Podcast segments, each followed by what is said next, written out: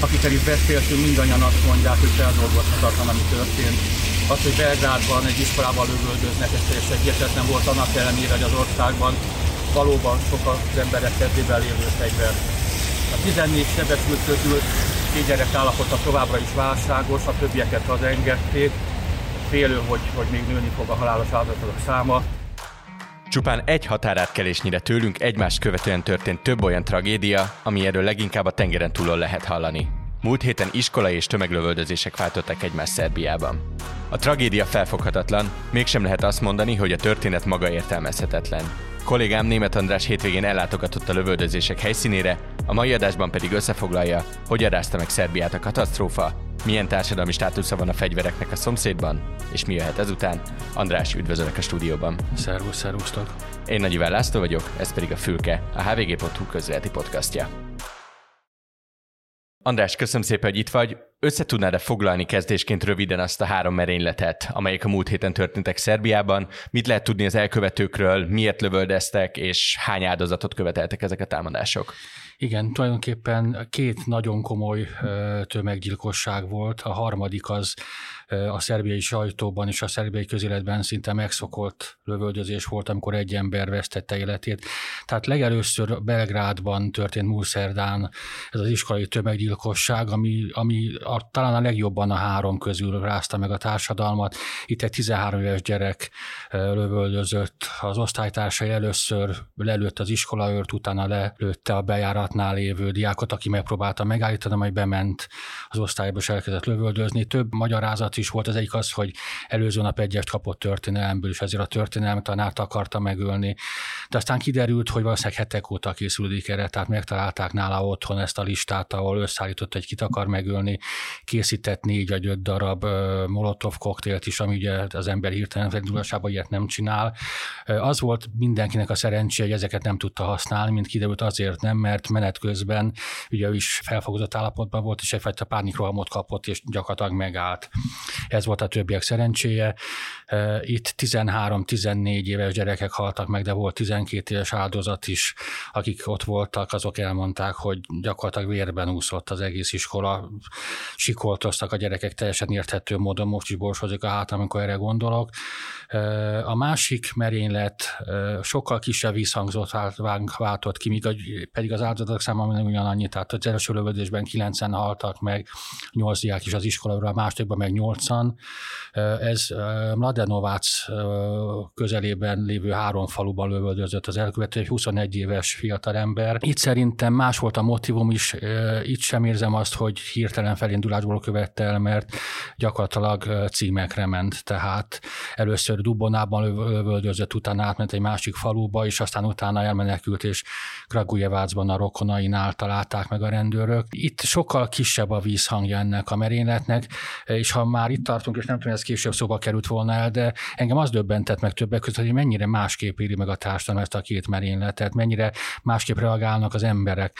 Tehát Belgrádban, amikor oda mentünk fotós kollégámmal, Fazekas Istvánnal, mindenki nagyon szívesen beszélt, mindenkinek tényleg könnyes volt a szeme, elmesélték, amit tudtak, arról is beszéltek, ugye találkoztam egy anyukával is, akinek a lánya oda járt, hogy rémálmaik vannak a gyerekeknek, nem tudják feldolgozni, nem akarnak visszamenni, tehát sokkal közelebb engedtek a belgrádiak magukhoz, még amikor elmentünk ebbe a Dubonába, úgy éreztem magam körülbelül, mint hogyha visszasüllyedtem volna egy ilyen 19. század, 18. századi olaszországi faluba, ahol történt egy maffia gyilkosság, és senki nem akar, és senki nem mer beszélni. Pedig ugye azt szoktuk írni, hogy nem tudjuk pontosan, mi volt a motiváció. Itt én biztos vagyok, hogy mindenki tudja, hogy mi történt. Itt mindenki ismert mindenkit. Egyszerűen valószínűleg szégyelték azt, hogy ez náluk megtörtént, és hogy bekerültek. Ez egy abszolút békés, csendes, mondhatni gyönyörű vidéken lévő falu, falu volt, és most gyakorlatilag éveken keresztül mindenki úgy fog Dubonára emlékezni, hogy itt gyilkolt ez a fiatal ember. És volt ugye még egy Igen, igen, bocsánat, tehát Dél-Szerbiában. A Szerbiában, ugye ezt tudjuk, hogy sok a fegyver, Itt barátok beszélgettek, valószínűleg ittak, és valaki elővette egy sörétes puskát, és gondolkodás nélkül belelőtt egy barátjába, vagy ismerősébe, aki súlyosan megsebesült, őt is elvitték. De mondom, hogy, hogy ez, ez a szerb társadalomban attól tartok, hogy, hogy ha nem is mindennapos eset, de sokkal gyakrabban megtörténik, és ha nem lett volna ez a két valóban szörnyű, és Szerbiában nagyon ritka tömeges gyilkosság, akkor ebből talán még ott se lett volna komoly sajtóhír. Ugye a szerb társadalomra és a fegyverekre még később kicsit ki fogunk térni, de hogy kell elképzelni egy ilyen helyszínt? Ugye mondtad, hogy voltatok Belgrádban ennél az iskolánál, ahol tragédia volt. Mi van most ott? Zajlik-e az oktatás? Hogyan folytatódott az élet? Akár azon a környéken, akár csak a fővárosban általában? A főváros egészében úgy tűnik, mintha folytatódna az élet, és persze hát Belgrád is egy másfél milliós város. Az iskola környéke, az a belvárosban van, körülbelül három perc gyaloglásra a magyar nagykövetségtől. Ez tényleg Belgrád nagyon jó része, ez egy híres iskola volt, ez a Ribikár Vladislav, ez egy, egy híres szerbiai újságra volt, róla nevezték az iskolát. Most ö, úgy néz ki, hogy gyakorlatilag egy háztömb az iskola, minden oldalról a kerítésnél nem túlzok, több ezer virág, több száz játék, több, több száz, több ezer gyertya, üzenetek arról, hogy veletek vagyunk, mármint a túlélőkkel, sajnálunk titeket. Nagyon fontos üzenet az, hogy lehet, hogy a szerb szülőknek beszélgetniük kellene a gyerekekkel is, akkor ezek nem történnének meg, ezek a tragédiák, és ebben nagyon sok igazság van. Folyamatosan érkeztek az emberek, tehát ott voltunk vasárnap este, akkor is azt, azt kell, hogy folyamatosan jöttek az emberek, tehát soha nem volt olyan, legalább nem, lett, ne lettek volna 50-en a kerítésnél. Másnap reggel, amikor oda mentünk és esett az eső, akkor is folyamatosan jöttek az emberek. Tehát ez szerintem eh, még napokig, hetetig folytatódni fog ez a fajta kanosszajárás. Az iskola az most üres, a bejáratnál rendőrök vannak, senkit nem engednek be. Eh, szerdán kezdődik újra az oktatás, de csak az alsóbb osztályoknak, tehát azoknak az osztályoknak, amelyek gyakorlatilag azért nem látták magát a vérengzést. Ezt nagyon nehéz lesz fel, fel, feldolgozni. Akikkel beszéltünk, szintén arról is beszéltek, hogy tényleg nem értik. Annak ellenére, hogy amit már mind a ketten említettünk, hogy sok a fegyver Szerbiában, senki nem gondolta volna azt, hogy ez megtörténhet. Nincsenek ilyen hagyományok a Szerbiában, hogy az ember elkezd iskolában lövöltözni. Az esküvőkön mindig, tehát ilyen voltam én ott MT tudósító, mindig amikor lövöldözés hallottam, akkor tudtam azt, hogy a közeli utcákban esküvő van, és ott ugye senki nem sérült meg, mert azért vigyáztak arra, hogy a levegőbe menjenek a golyók. Amikor már nagyobb volt a, az alkohol befolyásoltság, akkor voltak sérülések, de ilyen merényletek nem, nem tényleg abszolút ritkák. Mondjuk annyi megtörtént már, hogy tavaly Montenegróban, ami ugyanez a kultúrkör, ott egy férfi egy faluban szintén megölt 8-9 ember, tehát akkor meg a montenegrói társadalom döbbent meg, mert ott sem jellemző azért ez a fajta leszámolósdi. És mi volt a szerb sajtó reakciója? Ugye láttunk folyamatosan sajnos példát arra, hogy mi történik például az Egyesült Államokban, ahol szintén hatalmas a fegyverkultúra, és ott sajnos fájdalmasan rendszeresek az ilyen tragédiák hogyan tud reagálni a nyilvánosság valami olyanra, ami, ahol, aminek megvolt az infrastruktúrális feltétele, sajnos ezt lehet mondani, mégis gyakorlatilag váratlanul történt. Minden médium természetesen ezzel foglalkozott az újságoktól gyakorlatilag az elejétől a végéig nem tudják feldolgozni, rengeteg rémtörténet, rengeteg álhír jelent meg, tehát például ezzel a 21 éves Mladenovaci lövöldözőről olyan hírek terjedtek el, hogy egy náci volt, mert egy olyan pólóban fogták el, amin egy 88-as szám volt, tehát ugye az a náci ideológiában, meg az új náci körében ez a hely Hitler 8. betű, stb. kiderült, hogy nem, ez véletlenül volt rajta egy olyan póló, hogy a 88-as osztály kirándulás emlékére nyomtatták ezt a pólót. Tehát rengeteg ilyen utólag kiderülő álhír látott napvilágot. Ezzel kapcsolatban azt is érdemes megemlíteni, hogy egyfajta pánik és rémhírterjesztési hullámes elindult, tehát sorra érkeztek az álhírek arra, hogy most láttak egy puskás embert, nem tudom melyik belgrádi bulváron, akkor oda kiszálltak a rendőrök és a, a rendőri adásokat jogellenesen hallgató újságírók Emellett az is kiderült, hogy kb. 20-25 alkalommal jelentek meg olyan hírek, hogy hasonlókorú gyerekek különböző halálistákat állítottak össze, amelyeken azok szerepeltek, akiket ő, ők ölte, ő akartak volna megölni.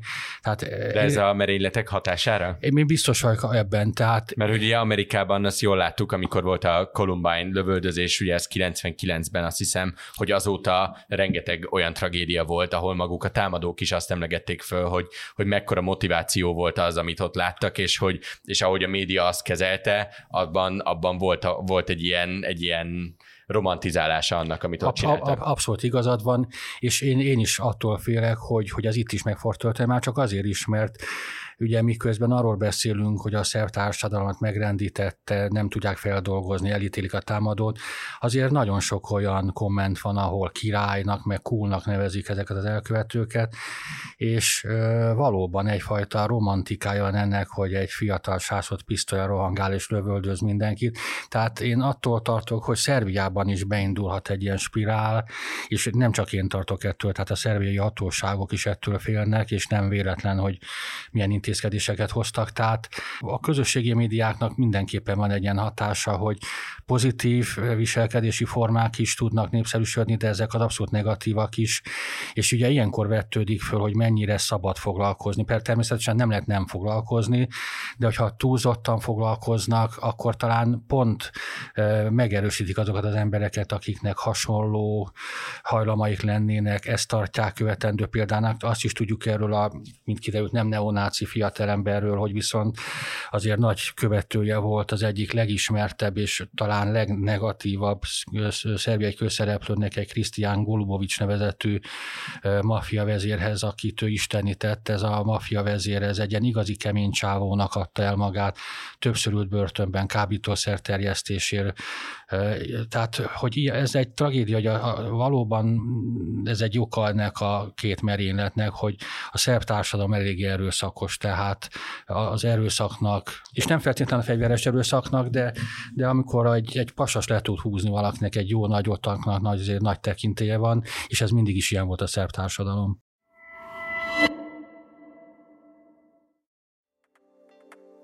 ...360 forint. Nagyjából annyi, mint egy BKV vonaljegy, és kevesebb, mint egy gombóc fagyi, vagy akár egy üveg kóla ára. 360 forintért most sokkal többet kaphat. A HVG 360 teljes kínálatát. Interjúk, dokumentumfilmek, elemzések, napi hírösszefoglalók, nemzetközi lapszemlék, publicisztikák, a fülke extra adásai és a teljes HVG heti lap digitális formában, mind egy helyen, egy előfizetéssel. Iratkozzon fel a HVG 360-ra május 19-ig, az első három hónapban csupán havi 360 forintért. Részletek a műsor leírásában.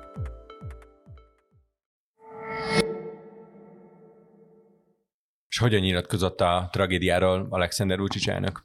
Szemmel láthatólag megrendülten, tehát vagy egy nagyon jó politikus, vagy valóban megrendült. Ő azt mondta, hogy ez a merénylet az egész ország elleni támadás volt, és azonnal megígérte, hogy különböző intézkedéseket tesznek. Felsorolnám őket. Az egyik az, hogy megszigorítják a fegyverviselési engedélyeket, tehát hivatalosan 400 ezer engedély van kiadva, ezt felülvizsgálják, és valószínűleg csökkenteni fogják az engedélyek számát.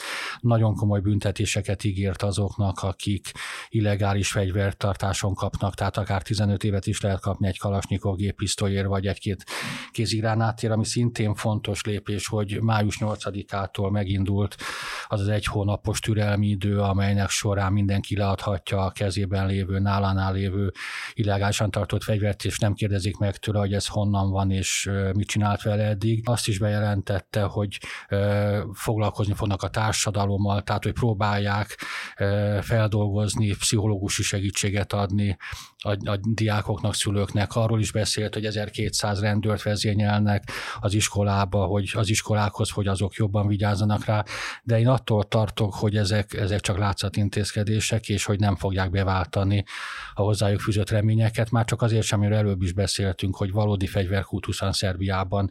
Tehát én értem Szerbiában egy ikerházban laktunk, ahol a tulajdonos miután összebarátkoztunk, megmutatta a fegyverarzenálját.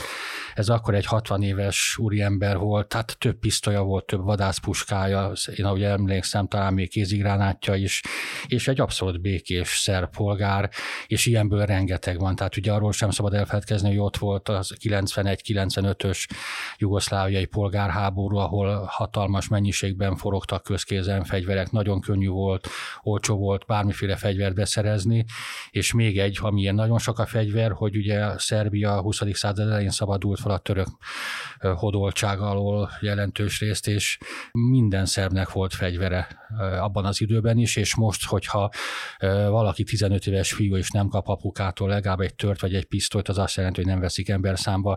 Tehát valóban nagyon sok a fegyver, és nehezen fognak megvárni a szerbek ezektől a, a gyilkos szerszámoktól. Tehát akkor van összefüggés abban, hogy, hogy a 90-es évekből nagyon közeli emléke van a társadalomnak a háborúról, és abban, hogy, hogy a fegyverkultusz ez megmaradt ennyire.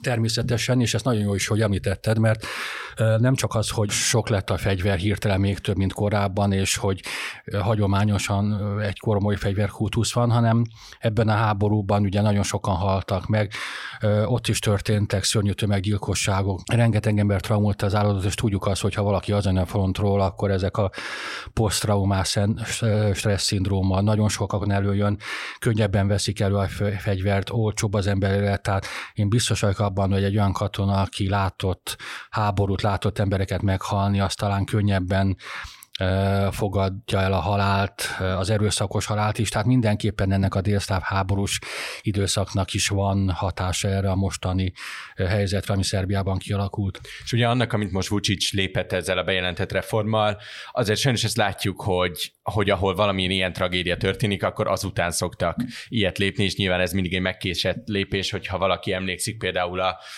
a Christchurch-i merényletre Új-Zélandon ott ugyanez volt, hogy Jacinda Ardern azután gyakorlatilag egy nappal hajtott végre egy nagyon nagy fegyverreformot, de hát nyilván ez pont egy nappal később volt, mint kellett volna. A kérdésem az, hogy hogyan fonódhat össze akár, vagy hogyan fonódik össze a politikával, vagy a politikai közélettel egy ilyen merénylet, mert amikor Magyarországon azt látjuk, hogy teszem azt emelkedik, vagy érezhetően nő, akár az erőszakos cselekmények száma, akár egy-egy hírrel kapcsolatban megjegyezzük, hogy ennek ilyen vagy olyan indítatása volt, ami összecseng azzal, ami a politikai közéletben zajlik, akkor azt tudjuk mondani, hogy hát igen, van egy felfokozott hangulat a társadalomban, amit a politika fűt, amit a politikai kommunikáció fűt. Ez mennyire tetten érhető jelenleg Szerbiában. Teljes mértékben, tehát az ellenzék, amelyik pillanatlag nagyon gyenge Szerbiában, az ebbe próbál belekapaszkodni. Tehát azzal vádolják a Vucic kormányt, meg aki gyakorlatilag már majdnem egy évtizede hatalmon van, hogy ez a kormányzat nem tette eleget az erőszak megállítása érdekében, nem korlátozta az erőszakot propagáló külföldi filmeket, játékokat, és most követelik a kormány lemondását, mindenféle szigorítást. Tegnap még egy nagy felvonulás is volt Belgrádban az erőszak ellen, úgymond. Tehát igen, valóban ez a politikai közbeszéd és a közélet részévé vált ez a merénylet Visszatérve arra, hogy amit mondtál, és nagyon igazad van abban, hogy mindig egy nappal később szoktak ezek az intézkedések megvalósulni. Én ezt azzal egészíteném ki, hogy bármilyen jó szándékúak is ezek az intézkedések, ezek a végül valahogy mindig elhalnak.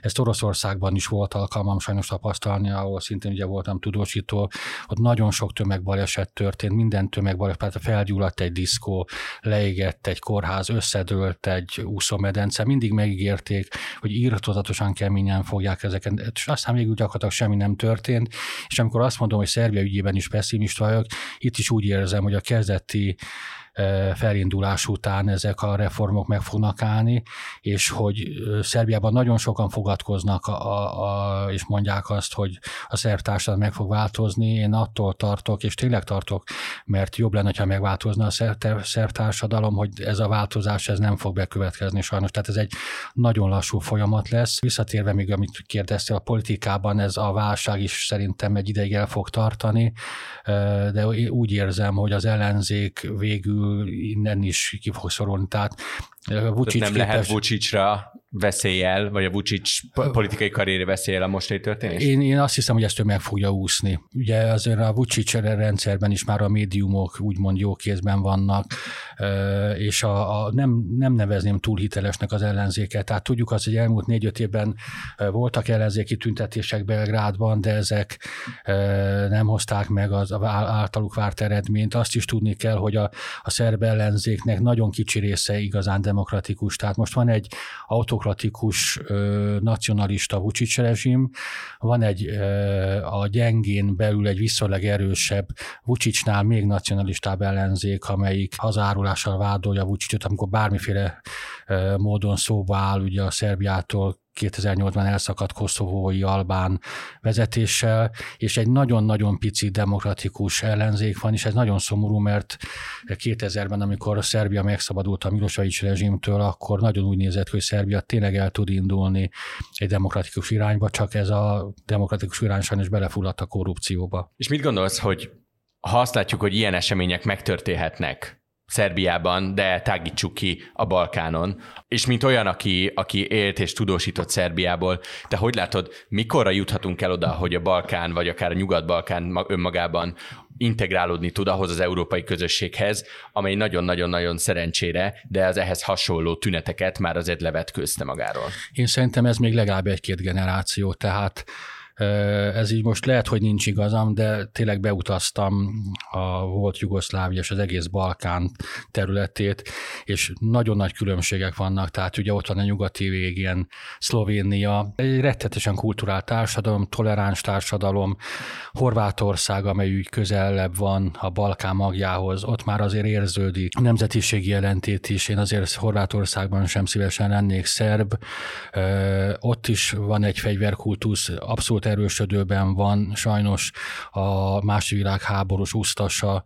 rezsim iránt érzett nosztalgia, Szerbiában ugye beszéltünk arról, hogy ez egy meglehetősen erőszakos társadalom, bár valóban nem voltak ilyen merényletek, Boszniában ugyanez a helyzet, Macedóniában is én attól tartok. Tehát, hogy minél megyünk le délkeleti irányba, le a Balkára, annál nehezebb és annál lassabbak lesznek ezek a változások. Koszovóban például, ahol ugyan albánok élnek, ami etnikailag más, tehát nem szláv társaság az albán, ott ugyanúgy megvan ez az erőszakkultúra.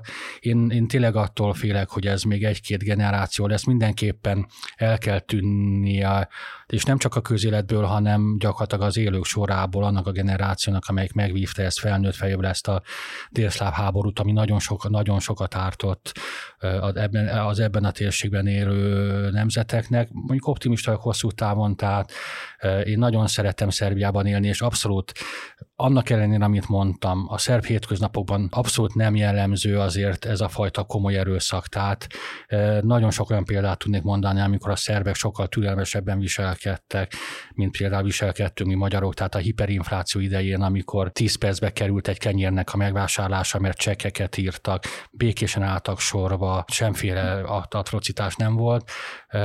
Mondani, attól félek, hogy azért még egy-két generáció mindenképpen kell ahhoz, hogy, hogy a szerb társadalom, meg akár a bosnyák is valóban egy európai társadalommá váljon. András, nagyon szépen köszönöm, hogy itt voltál. A riportjaidat be fogom tenni az adás leírásába, ott kattinthatóak lesznek a linkek. A hallgatóinknak pedig köszönjük szépen a figyelmet. A fülke hamarosan folytatódik, iratkozzanak fel a hvg.hu podcastokra és kapcsolják be az értesítéseket, hogy ne maradjanak le a mérlegen, az elvitelre és az ékaszadásairól sem. Én Nagy László vagyok, viszont hallásra.